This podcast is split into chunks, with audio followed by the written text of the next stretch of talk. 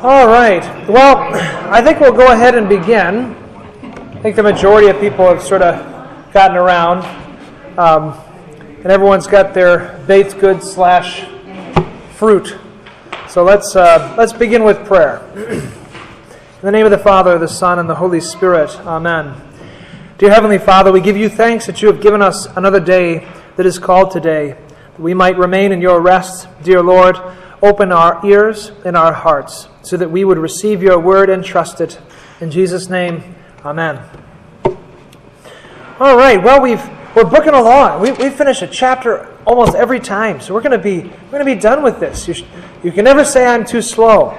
Uh, um, all right, well, we've, uh, we've come a long way. Uh, so, chapter one, we're dealing with uh, who's speaking to us and, uh, and who does speak to us in the divine service. Jesus does. Right? And, and although it, it may sound like we are repeating ourselves ad nauseum, uh, we see in chapter 2 why we must repeat ourselves ad nauseum because we are what? Why do we have to repeat this so often? You what? Yeah, we're, we're sinners, and sinners do what sinners do best they sin. And, and the number one sins are the ones that are hardest to see. Because the first three commandments are very easy to ignore or to corrupt, and you'd never know it. What are the first three commandments?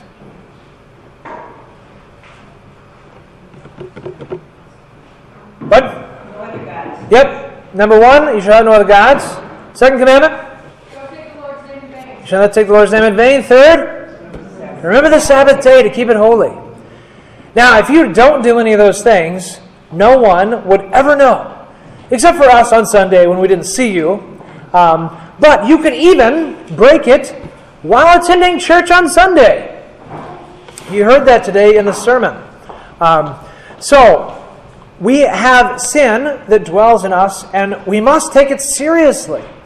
That's why he's saying these things. Um, so, again, chapter 2 uh, and, and verse 1, we hear right away Therefore, we must give the more earnest heed, pay more attention to the things we have heard, lest we drift away.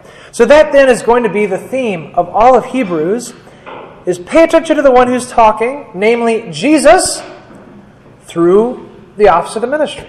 So that's that's then sort of the theme, and the rest is how Jesus is giving you all these gifts. What it means that he died for you. What it means that we have our, our sins forgiven. Um, all right, so uh, chapter 3, uh, we, we hear there that Jesus was faithful for us. Um, Moses was faithful in the Old Testament, and yet he was not God. And therefore, he could only point to what was coming. So now in the New Testament, we have something different. We don't have the tabernacle, and we don't have sacrifices. What do we have in place of the Old Testament tabernacle and the Old Testament sacrifices? What has replaced that now? Jesus has, and Yes, okay, good. Yep, that's a sacrifice, right? So Jesus' sacrifice has replaced all sacrifices, right? So we don't sacrifice lambs anymore. We don't do any of those sacrifices because Christ has come. So, yeah, that's the sacrifice. Now, what about the tabernacle? Where is that today? Yes, we are the church, right? And on this church, I have, I, uh, so I will build this church on the rock, namely Jesus. He builds it on himself and his sacrifice. Uh, and so then, uh, where could we find it if we wanted to go to it? Because we wouldn't just go into ourselves. So, what, would we, what, what is required of us if we wish to have it among us? Yes, and, and together. We have to actually be together. Wherever two or three are gathered in my name, there I am among them. Right? And again, as simple as that sounds, uh, so we can be deceived, as we were not just, you know, one and a half year ago, where we thought it might be a good idea not to gather together. And we learned our lesson, I hope. And we will not do that again. Um, so we will gather together, no matter what, no matter what comes. Uh, what's the phrase? Hell or high water, right? So we will we will be together because here we receive the gifts of Christ. Here we have all that He wishes to give us. Where two or three are gathered in my name, there I am among them. Um, so the Son has come and replaced the tabernacle, replaced the sacrifices with the church of God, that is us, and with His uh, His sacrifice that is proclaimed. Right. So if we were to say it in a simple way, the church gathers around the Word and sacraments, right? and that's where we receive Jesus. All right, uh, chapter 4. Now, we, we discussed this last time. There were four admonitions in chapter 4. Um, the first one is in, in verse 1 Let us fear lest any of you seem to have come short of it. Right? So, this is the church caring for our, ourselves, right? our brothers and sisters. We wish to have them come with us. And so, if one of them is straying, we should talk to them Right? Admonish them. Uh, and we talked about that last week. Um, what is the easiest way uh, to, to actually, let's see, um, what do you need to do in order to admonish your brother or sister in Christ? What is required first? You have to know them, right? And how do you get to know a human being? You talk to them, that's one. How else do you get to know a human being? Yeah, right? You have to listen and you have to be with them. Right? You have to be around them. You have to live with them. And that's why the people we know the best are usually our families, because we see them day in and day out. Or even our sometimes it's our coworkers. Right? We spend tons and tons of time with these people who we are with day in and day out. And that's not a bad thing, right? That be, they become your family. Right? Um, so then we can admonish our Christian brothers and sisters by being with them, and that's, that's good. But what do I have to know? But let's say I, I, I get the first part right. I'm with that person all the time, and I talk to them all the time.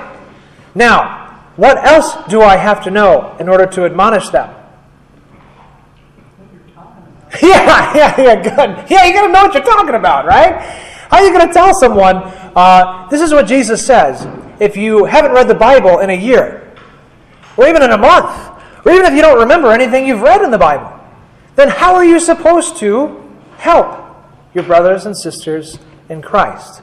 Um, so, one thing that's required is that you're with someone, that you talk to them. Both those are, are necessary. But the other that's required is that you're with God and you listen to Him and you talk to Him.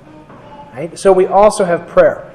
Uh, so, so that's how we then help our brothers and sisters. If they stray away, we can go to them and talk to them and help them. Right? That's our that's our place in this world. Um, okay. Uh, oh, and we, we receive in, ver, in chapter 4 uh, how we enter the rest. How do we enter God's rest? The answer is in verse 3. We believe. And as simple as that is, it's also difficult. Um, now, we, we talked about this last time. Actually, Gary, you're the one that gave me this analogy, so I, I give you thanks uh, for giving that to me. Um, wh- why, what do we have to do every day, no matter what? Physically. But eat, right? You have to eat every day. What what if you're bored of eating? Can you just stop eating? What happens if you stop eating? you stop living, right? And we, we connect those things, right? And and we, ha- we we get hungry, right? Well, we we heard that this morning that we have a different kind of hunger as Christians. What do we hunger for? Yes, we, we hunger for the spiritual things which are his righteousness. Blessed are those who hunger and thirst for righteousness. And whose righteousness? It's Christ's. Right? And, and so, um, why, why is that so difficult for us? Why is eating physically easy and then eating spiritually hard? What, why is there such a difference?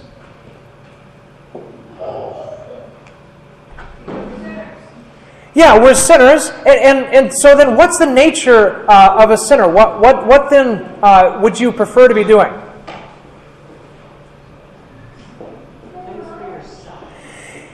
Yes, things for yourself, absolutely, right? We're, and actually, that's the word we call it. We call it concupiscence.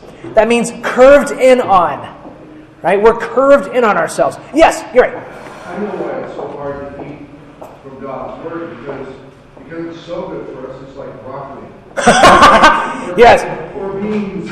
Yeah. It- we don't want to eat our veggies. As I just saw Ed Popick, who instead of seeing all this wonderful fruit, skipped everything and took a donut alone.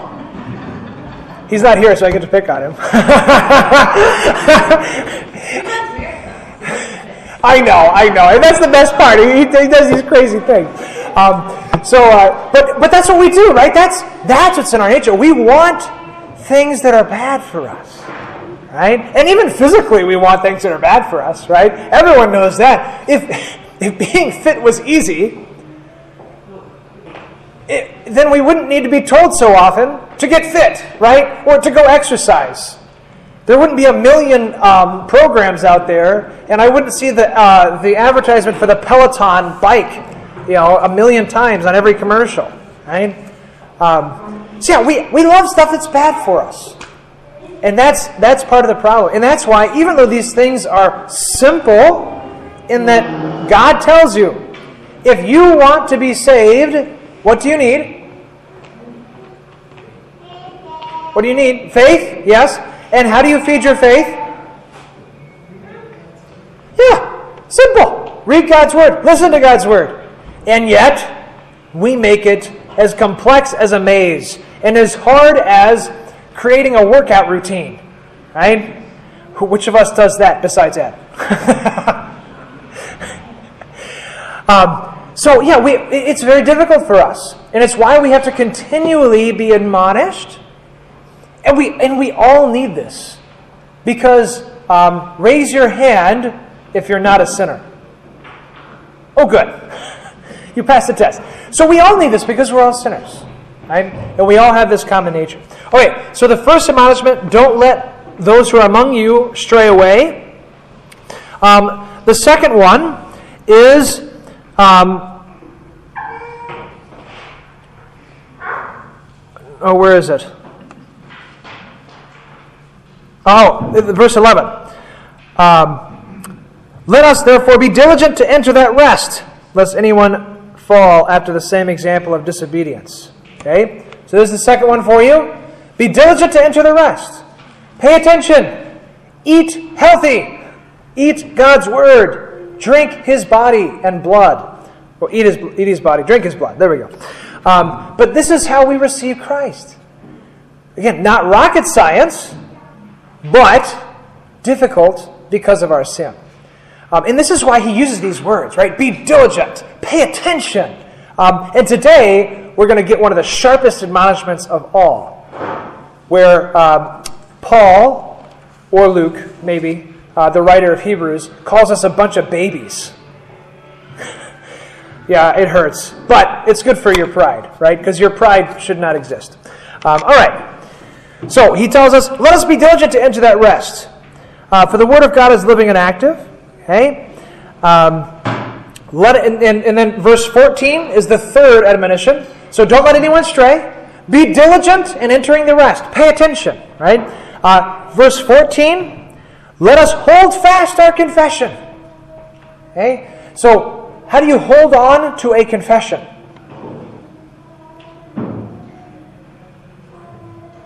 Say, say louder for me. I, I didn't hear you. You repeat it. again and again and again, right? That's why most of us know the, the really uh, junky pop music in our youth because you listen to it again and again and again, right? Well, if you listen to that junk, you should also uh, listen to some good, uh, nutritious confession, right? Listen to hymns, sing hymns. Our music in the church is meant for you to do this very thing, to confess well. And it's melodic, it's beautiful, and it's a, it's a rhyme. One of the easiest things to memorize are rhymes, right? And poems. So we just say them again and again. Use your hymnal at home. You know, there's lots of ways you can get this on CD, um, but again, it's it's as simple as listening to it. And also with our confessions, for instance, the Creed and, and, um, and the Small Catechism. Uh, here, here, here's a good question for you. Um, if you took a first grade uh, math test, do you think you could pass? Right? Good. Uh, now, if you took an eighth grade math test, do you think you could pass? Maybe. You know, they're not yet into you know crazy algebra or geometry. Uh, maybe some here are. I don't know. We have some smart kiddos. Um, but, uh, but, but uh, we would assume that in eighth grade, we still have a pretty solid, you know, knowing the same thing. Um, maybe we would need some refreshers. Uh, and that might be a hint of, of, of things to come. But um, in eighth grade, the eighth graders all memorize their catechism. So then, if we had a competition, and the eighth graders I'll, I'll put my eighth graders against anyone who wants to volunteer. And, and, we, and, and we can say back and forth the catechism. And I would just pick a part in the catechism, not the questions, not the big part, right? This is just the catechism. And then, and then I'd ask, okay, you say uh, the first article of the Creed, uh, I believe in God the Father Almighty. What does this mean? Now say what this means. And then I would ask you, would you know it? And this then should help us to remember that, oh, wow, there's, I need some refreshers, right? Just like eighth grade math, right? I'm, I'm sure I would need some refreshers too. Uh, and the only thing that would make us do that is if we make it part of our um, spiritual workout, right? A good routine. So, yeah, repeating it. That's number one. Um, how else? Now, it, it's one thing um, to memorize it, it's quite another to hold it fast. Uh, so it's so you have the information. That's good. Um, but how do you uh, how do you treat information that's very precious to you? What, what, what does that mean to hold on to information? Yeah. I'd say that it means you have to uh, kind of use it as your guidestone. You know? Yeah. It's kind of like the golden mileposts along the road. You know what the road is. You know, if something comes up, you ask yourself, well, what does the confession say, for instance? Right, right. Yeah. Well, what do I believe about this? Yeah. What do I believe about this? I'm taking this. That's, that's right. I think that's exactly right. Sometimes we forget these are guides to us, and they help to lead us. And so when we hold on to them, they actually form our decisions. So, so here, here's a simple way to think of it. When you hold on fast to something, when you trust something, uh, when something's important to you, it comes into all your decision making. Now, parents know this already because they hold fast to confession that they love their children.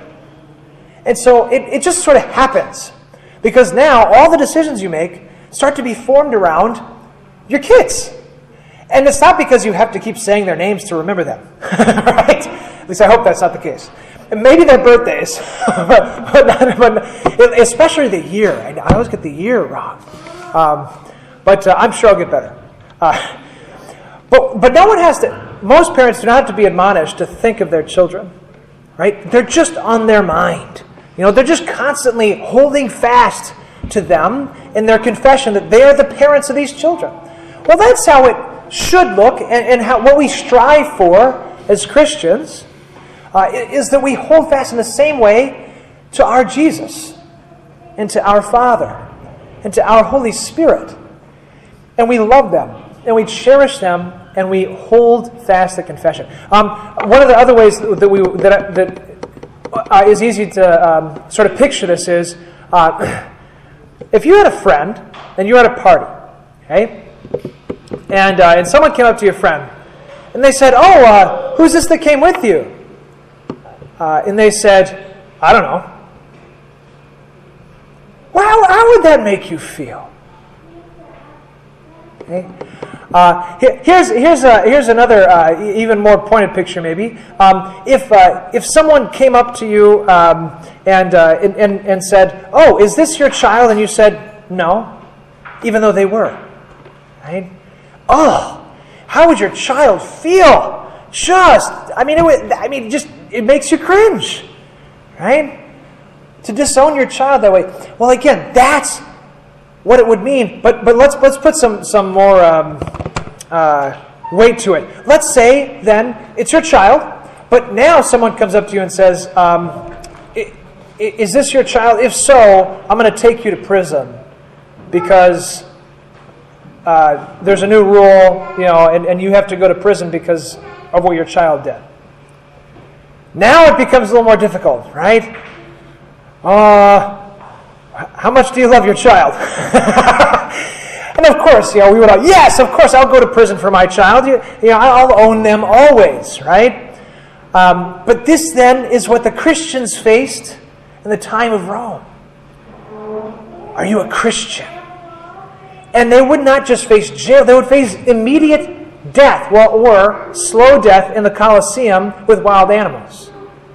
Right? That's a confession. That's holding fast right? To answer yes when it hurts. That's, that's holding fast.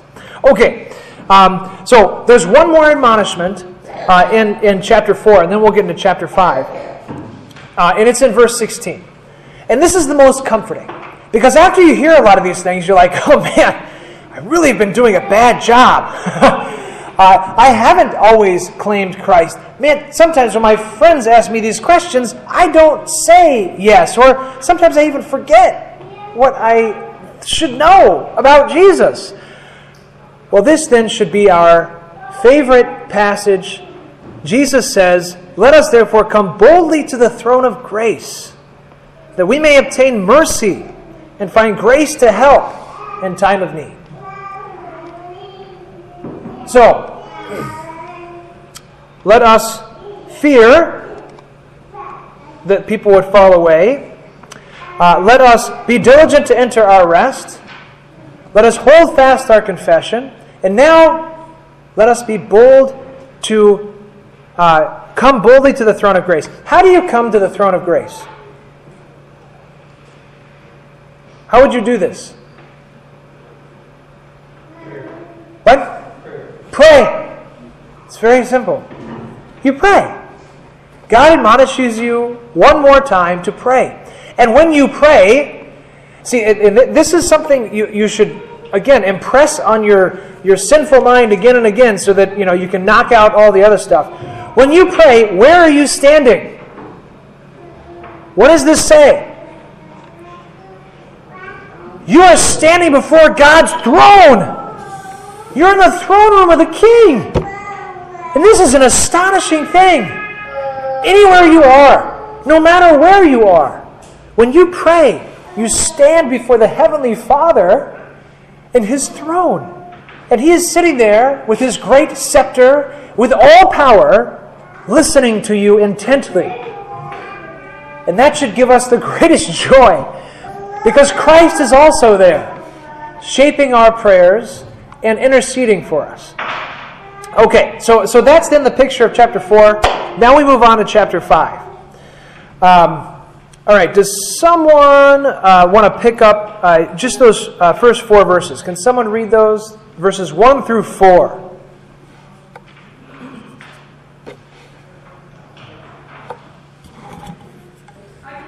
Go ahead.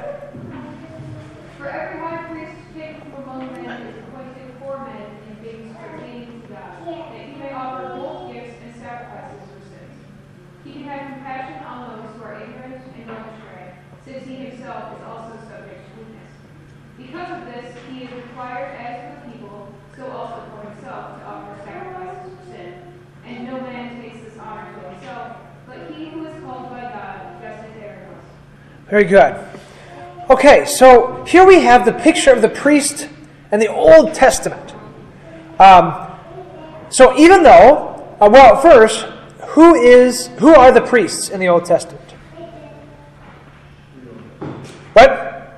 The Levites. Yep. So the Levites are the group of priests in the Old Testament. But here's the here's the interesting thing.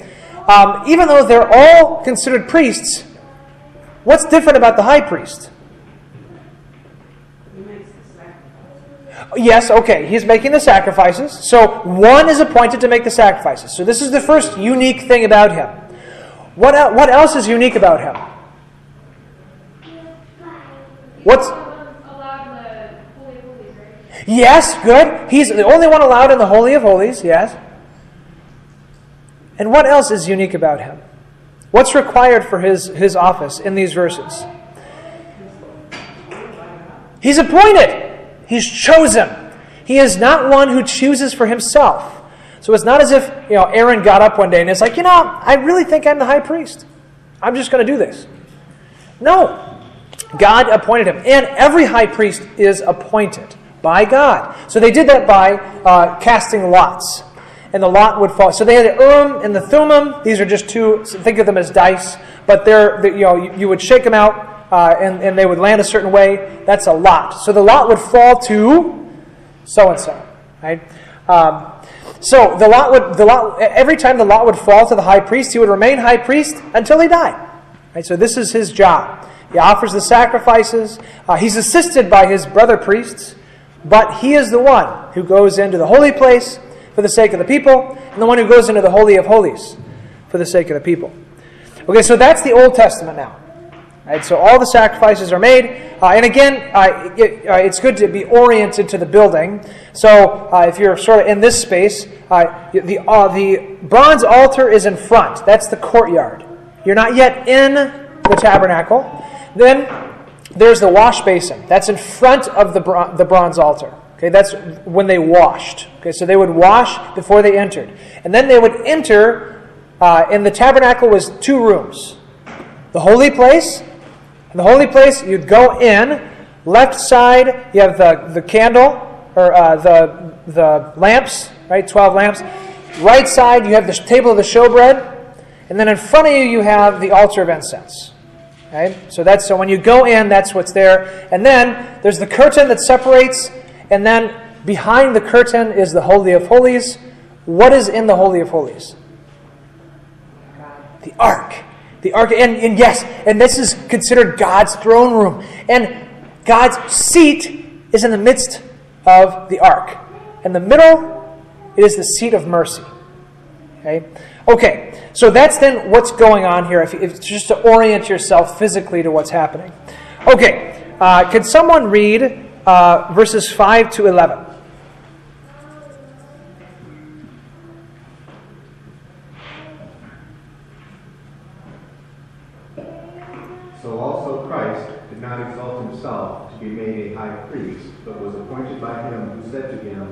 You are my son, today I have begotten you. As he says also in another place, You are a priest forever after the order of Melchizedek. In the days of his flesh, Jesus offered up prayers and supplications with loud cries and tears to him who was able to save him from death and he was heard because of his reverence. Although he was a son, he learned obedience through what he suffered. And being made perfect, he became the source of eternal salvation to all who obey him, being designated by God a high priest after the order of Melchizedek. About this we have much to say, and it is hard to explain, since you have become dull of hearing. Yes, okay. Um, now we get Jesus is the high priest. So we already sort of discussed this at the beginning of uh, the class today, uh, where we said, okay, what replaces it is the tabernacle being us, and then the sacrifice being Christ Himself. Okay, but Christ takes on everything in the Old Testament. So all the images are summed up in Him. So what seemed to be so complicated um, is simply revealing the mystery of who Jesus is.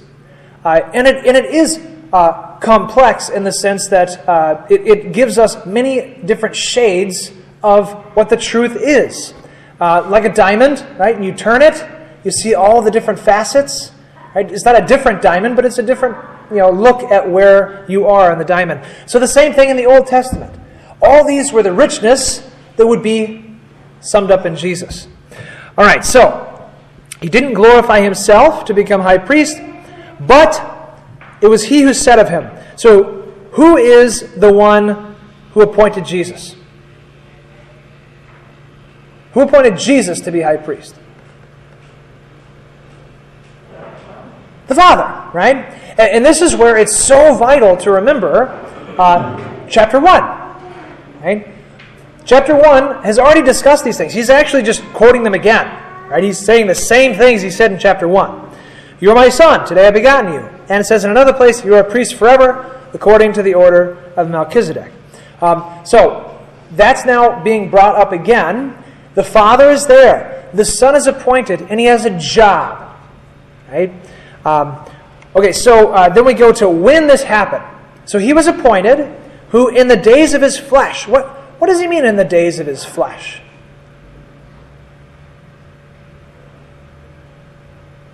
What is that?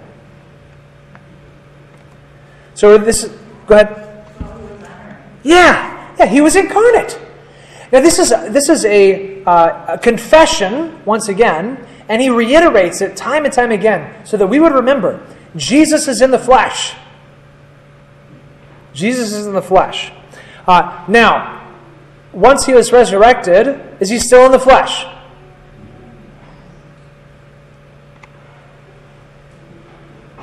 Yes. He's once he became man, he remains man at all times. If Christ would have laid his flesh down and was not glorified with his flesh, then we have no hope of resurrection. Um, so, it's not meaning that, well, after the days of his flesh, meaning he wasn't man anymore, um, but rather, this is also implying his humiliation.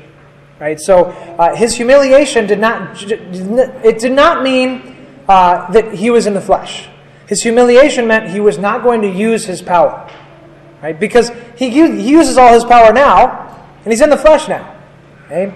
So in the days of his flesh, during his time on earth, he was giving up his power.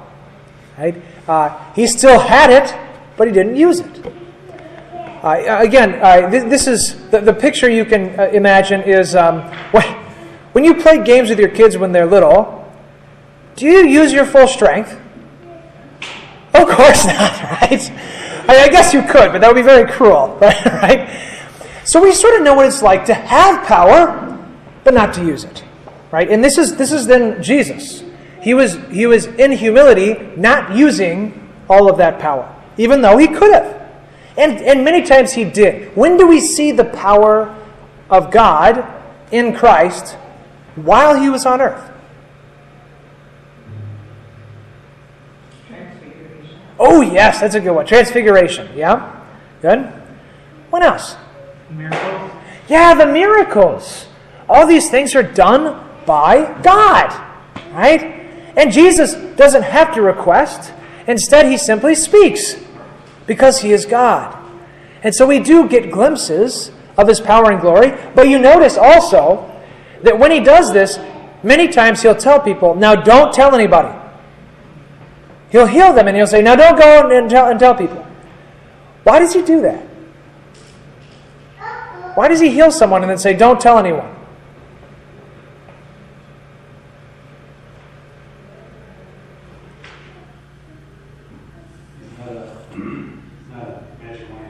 Yeah, yeah. He's not a he's not someone where you can go and, and rub him three times and then, you know, shablam, you get your wishes, right?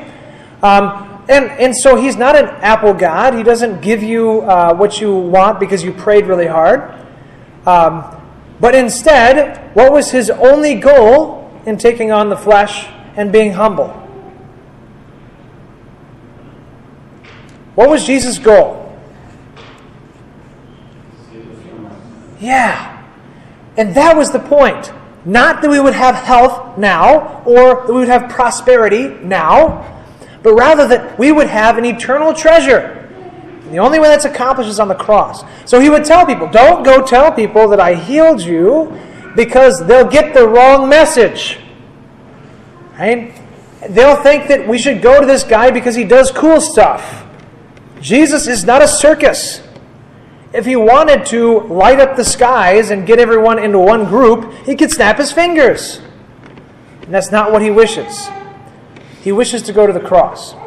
So, in the days of his flesh, that's what he's doing, right? So, so now he's going to the cross. Uh, when, so I'm in verse 7, when he had offered up prayers and supplications with vehement cries and tears to him who was able to save him from death, and was heard because of his godly fear. So, this gives a, perspective on what Jesus was doing on earth. Um, was his time here uh, full of only joy? No. Right? Uh, now, we get glimpses of this, um, but what was Jesus doing a lot during his time on earth? According to this, he was praying. He was praying all the time. Luke brings this out probably the most, uh, but we, we get the impression of this. Uh, one, of the, one of the clearest ones is when he tells his disciples, okay, you get in the boat, I'm going to go up the mountain to pray. Okay? Or the Garden of Gethsemane, right? He goes and he prays, right, for hours and hours. Um, okay, so Jesus prays. Now, now remember, we were just admonished to pray. Right? And that was the last admonishment. And so now we get the high priest who is praying. That's what he's doing. He's appearing before God. Um, and the Father accepted his prayers. Um, why did he accept Jesus' prayers? Based on this text.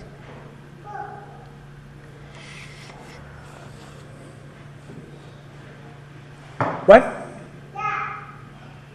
Why did, why did the Father accept the prayers of Jesus? It gives a very specific what? Yeah, he's obedient, and and it says um, he he has godly fears. Someone said reverence, uh, piety is another way, but basically this is faith. Right? Uh, this is the proper uh, the proper view of God. Or the first commandment you shall have no other gods. And so he was heard, and we should not we should not forget. Uh, many times we Lutherans are very good at speaking of Jesus' forgiveness, and that's fantastic. That's what we should speak about. Um, but sometimes we, we neglect the fact that Jesus lived a righteous life for us. He was perfect. He followed God's law without ever stumbling once. And so his sacrifice is acceptable because he was righteous, because he was obedient. And this is a wonderful news for us that now we have one, we have his righteousness in the sense that we also look like Jesus. And our godly fear, our reverence, comes from receiving Jesus and his reverence. Um, but it's also an example to us. Right? Uh, we are not free now to sin. This is why Paul can say things like, uh, uh let us go sin more so, so that his grace may abound. By no means. Right? We are made holy to walk in a holy way. All right. Um, so, but this is our high priest. So, so again, he's doing all this for our sake. This is the priest who now is preparing his sacrifice, and he learned obedience by the things which he suffered. So he was already a son, and yet he was put through the wringer and held fast the confession. So all the admonishments he just gave us, he does himself. Right? He pays attention to the Father. Uh, he comes to him. He is diligent, and he doesn't want any of his lambs to stray. Um, and, and the final thing, too, what perfected it all is his suffering. His suffering and death, then, was the key to everything. And the rest of it then is history. Because right after that, in verse 9, having been perfected, so he suffered, he, he accomplished the goal, having been perfected. And remember, this perfection is completion. Okay, Jesus is perfect, right? He has no sin. Um, but when it says he having been perfected, the goal has been accomplished. All has been done. Or in Jesus' words on the cross, it is finished. Right? Um, he became the author of eternal salvation to all who obey him. All right. So now, it, it's not over at the cross. What does an author do?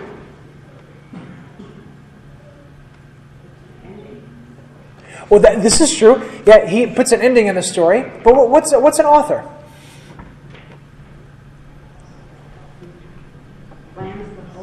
Yeah, it's, it's the one in whom the story takes place and who writes it. Right? He is the writer of the story. And he is the author of salvation. He's the one who decides how we are saved, when we are saved. And um, he is the only one who can save us. Right? There's no other name under heaven by which men must be saved. Okay.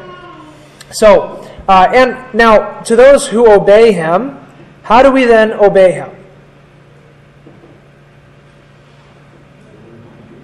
What? Well, that's one thing, yes, follow his example. Right? And what must come first in, in that following? Faith. It has to be a gift. He has to draw us to himself. He must call us. Um, and so then, the author of our salvation is also the author of our faith. And later on in Hebrews, he will say he, he is the perfecter, the author and perfecter of our faith. Um, so all of this then is, is describing how Jesus becomes our high priest. He's chosen by the Father. He's in the flesh, so he can uh, have he can share with us in our flesh. He suffers. He's perfect in obedience, and now he dispenses that. That's what the high priest does in the Old Testament. Okay, now for the high priest in the Old Testament, the difference is he needs forgiveness himself. Jesus doesn't need that. Instead, Jesus offers his forgiveness to us. Okay, so, so now we have this new high priest who does different things. He comes to us and splatters us with his blood. How? How, how does Jesus offer us his atonement? Yeah, the word and sacrament. Right? That's how he's that's how he's writing our story as the author of our salvation. Okay. Um, now, now, in verse 11, uh, yeah, we could get to this a little bit. Now, now it's going to hurt. Okay? Um, so, uh, it's like it's like in the, it's like he's taking a break in the middle of his sermon um, to tell people to wake up. Right? His, listen to what he says. Of whom Jesus, of whom we have much to say, and, it's hard to explain since you've become dull of hearing. Well, what is he saying to the people? You're not paying attention. we have much to say, but you become dull of hearing. And then he jumps into this, this great admonition, right? So uh, I'll, I'll, read this part. Um, this is in verse 12. For though, okay, so he, he's saying, you become dull of hearing. Okay, now, for though by this time you ought to be teachers you need someone to teach you again the first principles, the ABCs of the oracles of God. And you have come to need milk and not solid food. For everyone who partakes only of milk is unskilled in the word of righteousness, for he is a babe. But solid food belongs to those who are of full age, that is, those who by reason of use have their senses exercised to discern both good and evil. Now, I haven't done this yet, maybe I should, in a sermon where I just you know stop in the middle of my sermon and say, All right, you're a bunch of babies. but that's what he just said to them, yeah. I mean, this is addressed to the church at large, right? This isn't, it's not like Paul speaking to the Corinthians. Well, this would have been a sermon. to, to a particular congregation. So, yes, I mean, yes, in the sense that they'd be passing this letter along, but no in the sense that they're reading it to the members who are, who are hearing. So, so yeah, it, just like all Paul's letters, they, they would have been circulated. And sometimes he says that, right? Uh, you know, give this letter to them, and they will give my other letter to you. Um, so, it, yes, it is to the church at large. And of course, it's to us, too. Yeah. Um, but yeah, this would have been to them, and it's, it is to us. Right? This is the letter circulated. Uh, yeah, Gary. God's always has a message for someone. But he's always addressing everything by the nature of his word to everything. Yes, right. Yes, that's right. It's always a universal word, and and we and the great thing is um, that just like we said before, I, I think we took a, a proper vote um, of who wasn't a sinner, and no one raised their hand. Meaning, this always applies. There's always a sense of dullness to our hearing that we need to be sharply awakened again. And that's why Jesus so often says, Wake up, watch. Right? Yeah, Simon? That's, I mean, that's of, yeah, we're supposed to, like, we are supposed to have this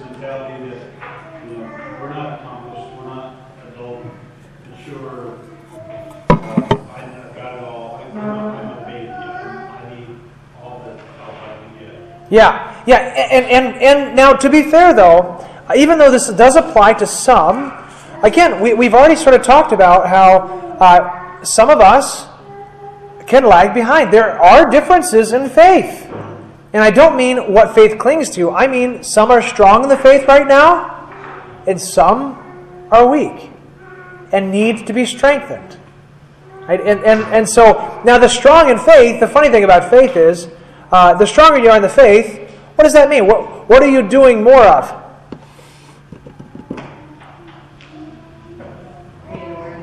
What? Yeah, you're reading the word more, and you're confessing your sins more. You're more aware of how much you need to have faith. So, being weak in the faith is actually, it looks opposite. Because what it would look like is this I'm good. I, am I'm, I'm strong. I don't need anymore. Right?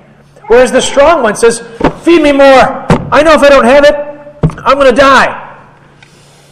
And so there's sort of this opposite thing going on. So for the one who is humble already, they're going to hear this and say, Oh gosh, you're right. I'm an infant. I need it more. And that's strength and faith.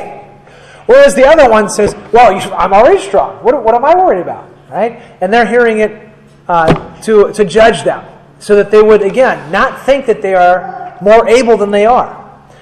Um, okay, so uh, what does it mean uh, to have the, what are the first principles and the oracles of God?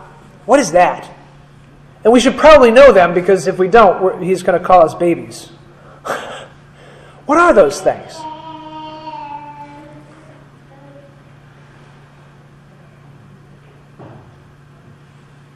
What are the ABCs of our faith? You know it, even though you, you, may, you may be put off by what, what this is, the, the way it's saying. We don't say the oracles of God, right? But what, what's the simple condensation of our faith? The Ten Commandments? Yeah? Good? That's one. What else? The Creed. Yes? And what else? Okay, I'll give you a bigger hint. There's six of them. So we have two. Baptism, yeah, someone said that. Baptism. What? So we have Ten Commandments, Creed, Baptism. What else? Lord's Prayer, Lord's Supper, absolution, right? And what is that? It's the chief parts of the small catechism. That's why we have a summary of our faith. Again, this is why Martin Luther can say this that uh, he was never done uh, reading and meditating on the small catechism. Because there's always more to learn, and this is the simplest summary of our faith. That's why I would, I would encourage you to memorize once again, if you've lapsed in that, to memorize your catechism. And not the big section in the back. I don't have that memorized. um, but but, just the front part, right? The what does this mean? So that you have it ready on your tongue and in your mind, um, and, and you're always ready to give an, to give an answer. Right? Well, what does it, what does it mean? When you say, you say you should have no other gods, what do you mean? We should fear, fear, love, and trust in God above all things. That's, that's it. That's what I mean. Right? So it's just a helpful tool. But these are the oracles of God. Right? And so this is what he's saying to them. Um, you need someone to teach you again the first oracles, the first principles of the oracles of God. You have come to need milk and not solid food. Um, a picture of this would be uh, an infant who refuses to leave mom and eat any solid food. Okay? Uh, I don't know if you've been in a situation like that yourself, maybe personally, where your, your child just, no, I want the milk from mom, and that's it. Right? And sometimes it can be a chore. But if they remained on just that milk, what's the problem? What's the problem with an infant who refuses to take solid food? Yeah, yeah, yeah. you need something besides that now. There's something else you need to grow. Um, so now we, we have this picture then, and, and again, keep in mind, he's accusing these, this, this congregation and, and even us that are you this person? First of all, do you know the first oracles of God? And then, have you been satisfied with only knowing those and not wanting to know more? Now, in a sense, you've already answered that question because you're here, right? so, so hey, congratulations, right? Um, you've wanted to dig deeper, but but he gives us how then you grow up, and, and this is this is the thing about faith, and, and many times um, we forget it and we shouldn't. Is what is the um, so the nature of a when you when you plant who, of you are gardeners here? Okay, when you plant your seed, what's the goal? Yeah, that's the nature of a seed. Right? And, and, and so the nature of this plant is to begin as a seed and to go through all these stages. And you probably, you gardeners, know every stage, right? Or at least some of them, so that you know, oh, you know, okay, it needs a little water now. Or even when you're looking at it, you're like, oh, maybe we need some fertilizer, right? Or, or maybe we need some of this to help help it sort of uh, get more spry. You know, in the winter time, or um, if it gets cold, like in May, you know, when there's a frost, you know to cover it up, right? Or which ones you got to take inside so that they don't wither, right? Um, but again, that's this is faith. Faith has a nature as well, and, and he's revealing this to us. That faith is not meant to remain a seed, nor is it meant to remain a little seedling. But what is faith supposed to become? Well, what should faith look like? So you know a daisy, right? By, by its end product, right? A daisy, you, you, know, you know it. It looks like a daisy. It's beautiful. What does a Christian look like? Christ. That's the end. That's what we are to look like. And so, the only way to do that is to receive Christ. As a matter of fact, it, it, it works really well because Pastor Basie said it well in his, his sermon today. The, the only way we have faith in us is if Christ is in us. And the only way to get him in there is by word and sacrament. Right? But, but here's something else, and something that I think um, we can, it's easy to forget as Christians, uh, is in verse 14 Solid food belongs to those who are of full age, that is, those who, by reason of use, have their senses exercised to discern both good and evil. How do we use God's Word? So you receive it here. That's good. And, and that's, that's, of course, the beginning and, and the strengthening, and that's good. But, but how do you use it? Yeah. This is just the beginning. This is getting watered so that you can grow. And you and you live off of, of course, that word of God, but that's through your life. And this is why Paul can say this astonishing thing. You are a living sacrifice. A living sacrifice. Um, so then, uh, your life is filled with. Uh, well, when you leave these doors, what do you do? So you come, you come here, you and you are a hearer, right? But when you leave here, what are you going into? What does your life consist of?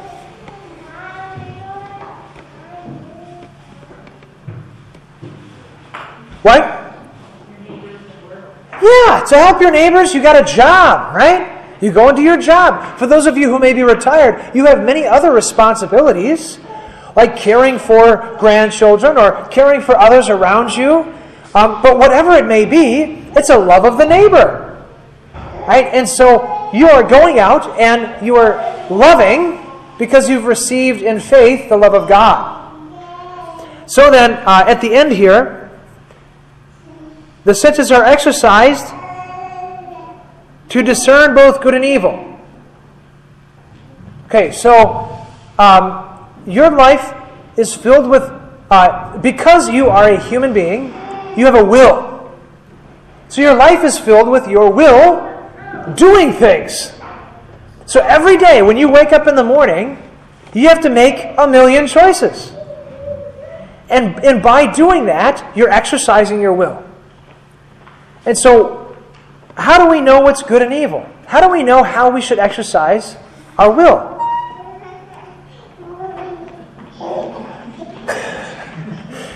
See, she chose to run after me. How do we, how do we know how to exercise it and what is good and evil?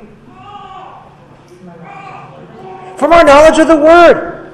So that now, remember, to hold fast to confession is, is then to use it in all the things you do. So that now it's like a filter, right? And the Word of God filters all of your senses. So that everything you do now, the Word of God always applies. Because Jesus always applies.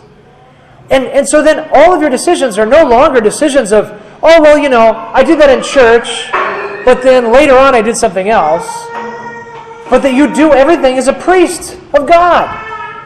And so that's what we're going to dig into next time, is what it looks like to make all those decisions, to use your faith, because that's how we grow. All right, clearly we're done. so, so let's pray. In the name of the Father, the Son, and the Holy Spirit, Amen.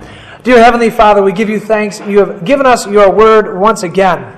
Strengthen us, dear Lord, as we live this word in our lives, and train us so that our faith would grow and we would be full grown, receiving your solid food. Amen.